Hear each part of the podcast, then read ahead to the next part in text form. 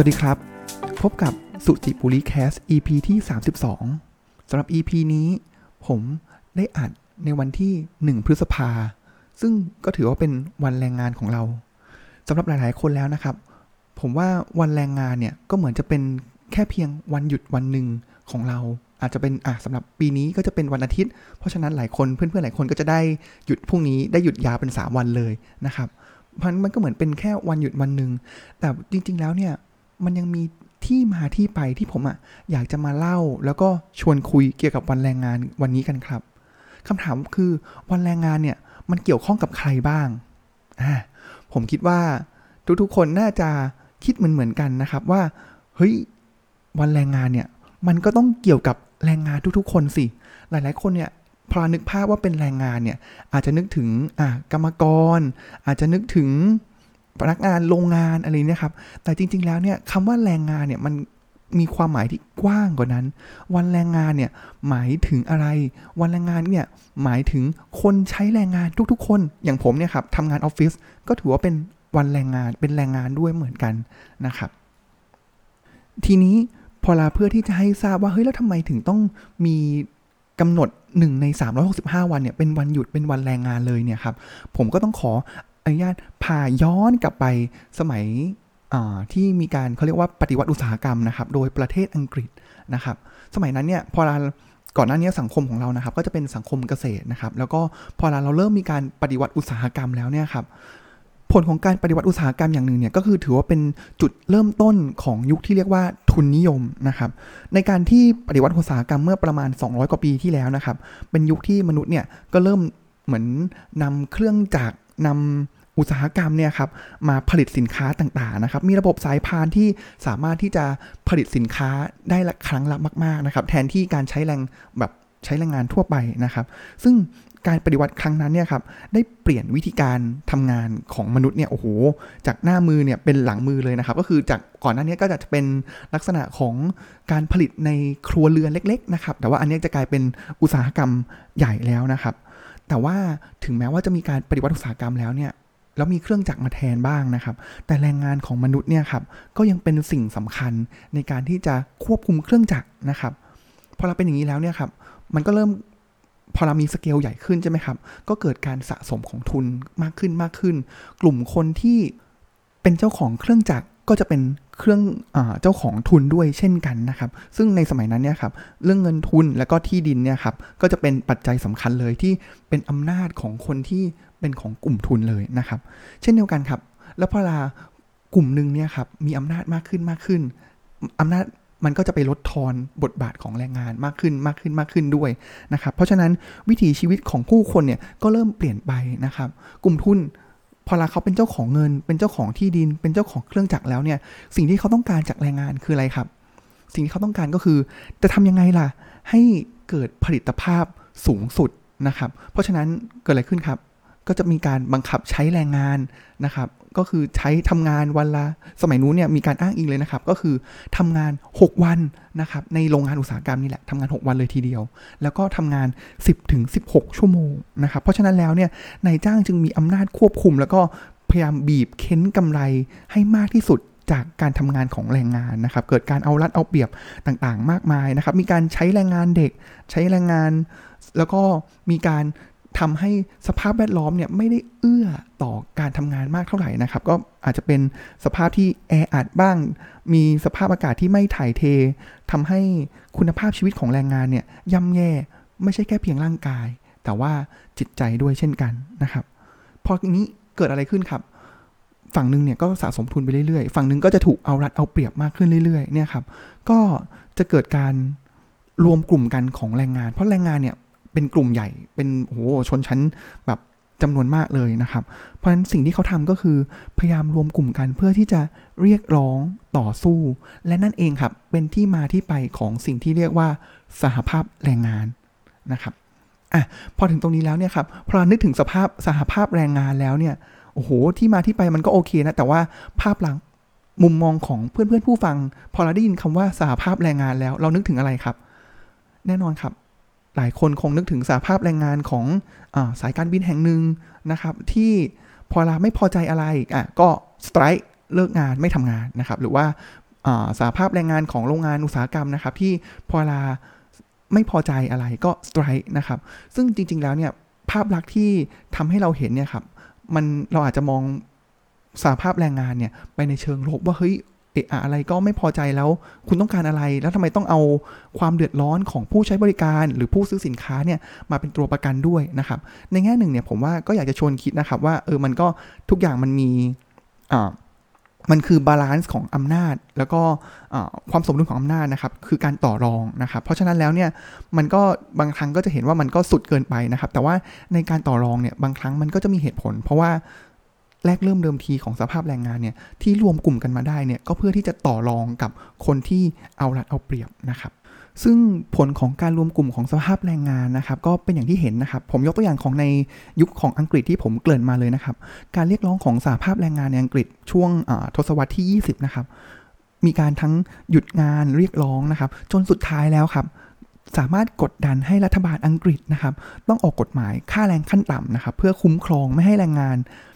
ถูกเอารัดเอาเปรียบนะครับ ซึ่งการเคลื่อนไหวของสหภาพแรงงานในอังกฤษเนี่ยครับก็ยังเป็นการสร้างแรงบันดาลใจให้กับแรงงานทั่วโลกเนี่ยครับได้มีการรวมกลุ่มกันครับเพื่อเคลื่อนไหวในการรักษาสิทธิ์ของแรงงานนะครับไม่ว่าจะเป็นในทั้งในยุโรปนะครับในสหรัฐอเมริกานะครับก็ได้มีการเคลื่อนไหวมีการก่อตั้งองค์กรแรงงานระหว่างประเทศนะครับ หรือว่าเรียกว่า international labor organization นะครับ เพื่อส่งเสริมกิจกรรมต่างๆนี่แหละครับ ที่ทำให้ แรงงานเนี่ยมีคุณภาพชีวิตที่ดีขึ้นนะครับ รวมไปถึงอะไรครับ รวมไปถึงในกลุ่มอันสิ่งที่ทำตรงนี้ครับก็คือทำให้พวกเราสบายก็คือ มีการจำกัดชั่วโมงการทำงาน ให้ไม่เกินวันละ 8 ชั่วโมงนะครับนี่แหละครับก็เคยเป็นการพอเรามันมีการรวมกลุ่มกันมาเนี่ยครับมันก็เลยสร้างบรรทัด บรรทัดฐานใหม่ แล้วก็มาตรฐานการทำงานที่ดีนะครับ เพราะสุดท้ายแล้วเนี่ยถ้าเกิดแรงงานมีคุณภาพชีวิตที่ดีนะครับผลิตภาพต่างๆ มันก็จะดีแล้วก็ผลก็จะเป็นผลดีต่อนายทุนด้วยเช่นกันนะครับ ซึ่งแนวความคิดเนี่ยครับ ถ้าเกิดเพื่อนๆลองสังเกตดูนะครับมันมันจุดเริ่มต้นมันมาจากจุดของอาสาภาพแรงงานในอังกฤษมันก็ขยายวงออกไปเรื่อยๆเรื่อยๆนะครับจนหลายครั้งเนี่ยครับถ้าเกิดลองสังเกตดูนะครับพรรคการเมืองในอังกฤษนะครับก็จะมีพรรคแรงงานเลยนะครับหรือว่าในออสเตรเลียที่ก็จะมีพรรคแรงงานด้วยเช่นกันนะครับแล้วก็จะเป็นหน่วยงานที่เป็นกลุ่มการเมืองที่ก็ผลักดันนะครับ เพราะว่าส่วนหนึ่งเลยนะครับฐานเสียงของกลุ่มแรงงานเนี่ยก็ค่อนข้างใหญ่ทีเดียวนะครับ บทบาทของสาภาพแรงงานนะครับ หรือการขับเคลื่อนทางสังคมเนี่ยมันไม่ได้หยุดแค่เรื่องของการต่อรองอค่าแรงนะครับ การประท้วงหยุดงานเนี่ยครับหรือว่าการเรียกร้องผ่านการหยุดงานเนี่ยครับก็เป็นอีกเครื่องมือหนึ่งนะครับของประชาชนที่ใช้ในการต่อสู้กับอำนาจรัฐนะครับ หรือว่าอำนาจที่ไม่เป็นธรรมของกลุ่มทุนด้วย ผมขอยกตัวอย่างที่ใกล้ตัวมาก ๆ เลยนะครับ อย่างในพม่าเป็นต้นนะครับที่จะเห็นได้ว่าตั้งแต่ เผด็จการทหารขึ้นมาครองอำนาจนะครับ พยายามจะมาปฏิวัติต่างๆเนี่ยครับ สิ่งที่ประชาชนต่อสู้นะครับ ก็คือประท้วงด้วยการหยุดงาน ซึ่งอันเนี้ยผมคิดว่ารัฐบาลพม่าเนี่ยค่อนข้างรัฐบาลทหารพม่าเนี่ยค่อนข้างที่จะเป็นเดือดเป็นร้อนมากนะครับ เพราะว่าเศรษฐกิจต่างๆ บริษัทต่างๆ หรือแหล่งทุนของรัฐบาลทหารพม่าเนี่ยก็มาจากแรงงานบริษัทต่างๆ ที่รัฐบาลเนี่ยเป็นนอมินีอยู่นะครับ เพราะฉะนั้นเนี่ยก็จะเป็นนกลไกที่ไว้สำหรับการต่อสู้ทางการเมืองด้วยเช่นกัน นะครับ ทีนี้ผมอยากจะย้อนกลับมาในบริบทแรงงานของประเทศไทยบ้างนะครับ ถ้าเกิดย้อนกลับไปเลยนี่ยครับ จริง ๆ แล้วก่อนของประเทศไทยเองเนี่ย จากข้อมูลที่ผมได้ไปดูจากเว็บของประชาไทยมานะครับ ประเทศไทยเนี่ยก็จะมีการเอกสารที่พบว่าของเราเนี่ยก็มีการต่อสู้ของแรงงานมานับร้อยปีนะครับจากเอกสารพบว่ามีการหยุดงานของกรรมกรรางรถไฟฟ้าสยามจำกัดนะครับ ก็ปี 2465พอถึงตรงนี้ก็ครบร้อยปีพอดีนะครับแปลว่ามีการ การต่อสู้ของแรงงานเนี่ยมานับร้อยปีแล้วนะครับ แต่ว่าบทบาทหลักๆ เลยเนี่ยของแรงงานเนี่ยครับมันจะควบคู่ไปกับการต่อสู้ทางการเมืองด้วยเช่นกันนะครับ ก็จะเห็นไว้ว่าหลายครั้งเนี่ยบทบาทของแรงงานเนี่ยจะสู้กับทางผลิตการทหาร ควบคู่ไปกับกลุ่มนักศึกษานะครับ แล้วก็มันก็จะมีช่วงที่เข้มแข็งบ้าง แล้วก็ช่วงที่อ่อนแอลงบ้างนะครับ เช่นเดียวกันกับตอนนี้ก็จะเห็นได้ว่ามันก็อ่อนแอลง เรื่อยๆนะครับตามสถานการณ์ของการเมืองบ้านเรานะครับ ที่ตอนนี้กลุ่มทุนกลุ่มต่างๆเนี่ยก็จะค่อนข้างมีความเข้มแข็งนะครับ แต่ว่าจริง ๆ แล้วในถึงแม้ว่าจะมีความอ่อนแออยู่แต่ว่าบทบาทการเรียกร้องนะครับของแรงงานเราเนี่ยมันก็ใกล้ตัวมากนะครับลองยกตัวอย่างดูนะครับ อย่างเช่นไรเดอร์ใช่ไหมครับ ของพวก Grab LINE MAN ต่างๆนะครับ ก็ มีการถกเถียงกันอยู่นะครับ ถ้าเกิดกลุ่มทุนเนี่ยเขาก็บอกว่าเฮ้ยกลุ่มนี้เป็นฟรีแลนซ์นะครับ เพราะฉะนั้นเขาไม่ต้องมาดูแลหรือสวัสดิการรักษาสวัสดิการอะไรใด ๆนะครับ เป็นเหมือนเป็นโมเดลทางธุรกิจของเขานะครับ แต่ขณะเดียวกันนะครับ กลุ่มที่เรียกร้องสิทธิ์ต่างๆ ให้กับพนักงานไรเดอร์เหล่านี้นะครับ ก็มองว่าเฮ้ยจริง ๆ แล้วเนี่ยถึงแม้ว่าจะไม่ได้เป็นพนักงานประจำแต่ว่าคุณก็เรียกว่าเป็น partner นี่ หรือว่ากลุ่มคนเหล่านี้เขาก็ทำงานให้บริษัทของพวกคุณนี่ นะครับมันก็เป็นสิ่งที่ต้องอยู่ในช่วงของการเรียกร้องนะครับ แล้วก็เป็นการตื่นตัวทางด้านของอกระแส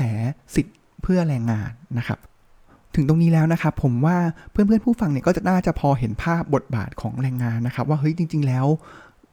กลุ่มคนก่อนหน้านี้พยายามเรียกร้องสิทธิ์ให้เราเนี่ยสามารถทำงานได้ 8 ชั่วโมง แล้วก็มีคุณภาพชีวิตของการทำงานที่ดีมาก ๆเลยนะครับ เลยเป็นที่มานะครับที่ ในสมัยก่อนเนี่ยช่วงก่อนหน้านี้ครับก็เลยได้มีการรวมตัวกันให้กำหนดให้วันที่ 1 พฤษภาคมหรือ May Day หรือในบางประเทศอาจจะเป็นช่วงกันยาเนี่ย ถือเป็นวันหยุดนะครับ เพื่อแสดงให้เห็นว่าเฮ้ยเรา celebrate สิ่งที่เราสามารถเรียกร้องสิทธิ์ของเราได้นะครับ แล้วก็เป็นอีกวันที่แสดงเป็นเหมือนเป็นเชิงสัญลักษณ์ครับว่าแรงงานนี่แหละเป็นสิ่งสำคัญนะครับ ที่สามารถขับเคลื่อนโลกขับเคลื่อนธุรกิจของเราให้มาถึงตรงจุดนี้ได้นะครับ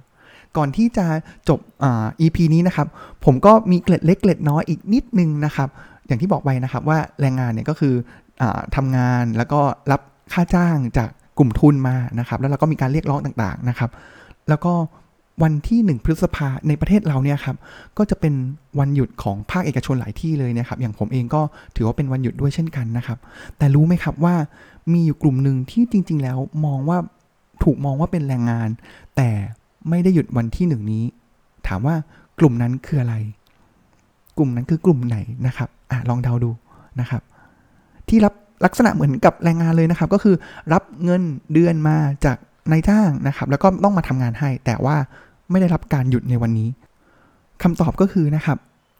ข้าราชการครับ ก็ไม่แน่ใจว่าจะตีความได้อย่างไรนะครับ แต่ก็ เป็นเกิดได้เก็ดน้อยที่เอามาเล่าสู่กันฟังในวันนี้นะครับ อาจจะมีวันหยุดมากอยู่แล้วนะครับ เป็นก็เป็นได้นะครับสำหรับวันนี้ก็ขอกล่าวคำว่า สวัสดีและสุขสันต์วันแรงงานครับ สวัสดีครับ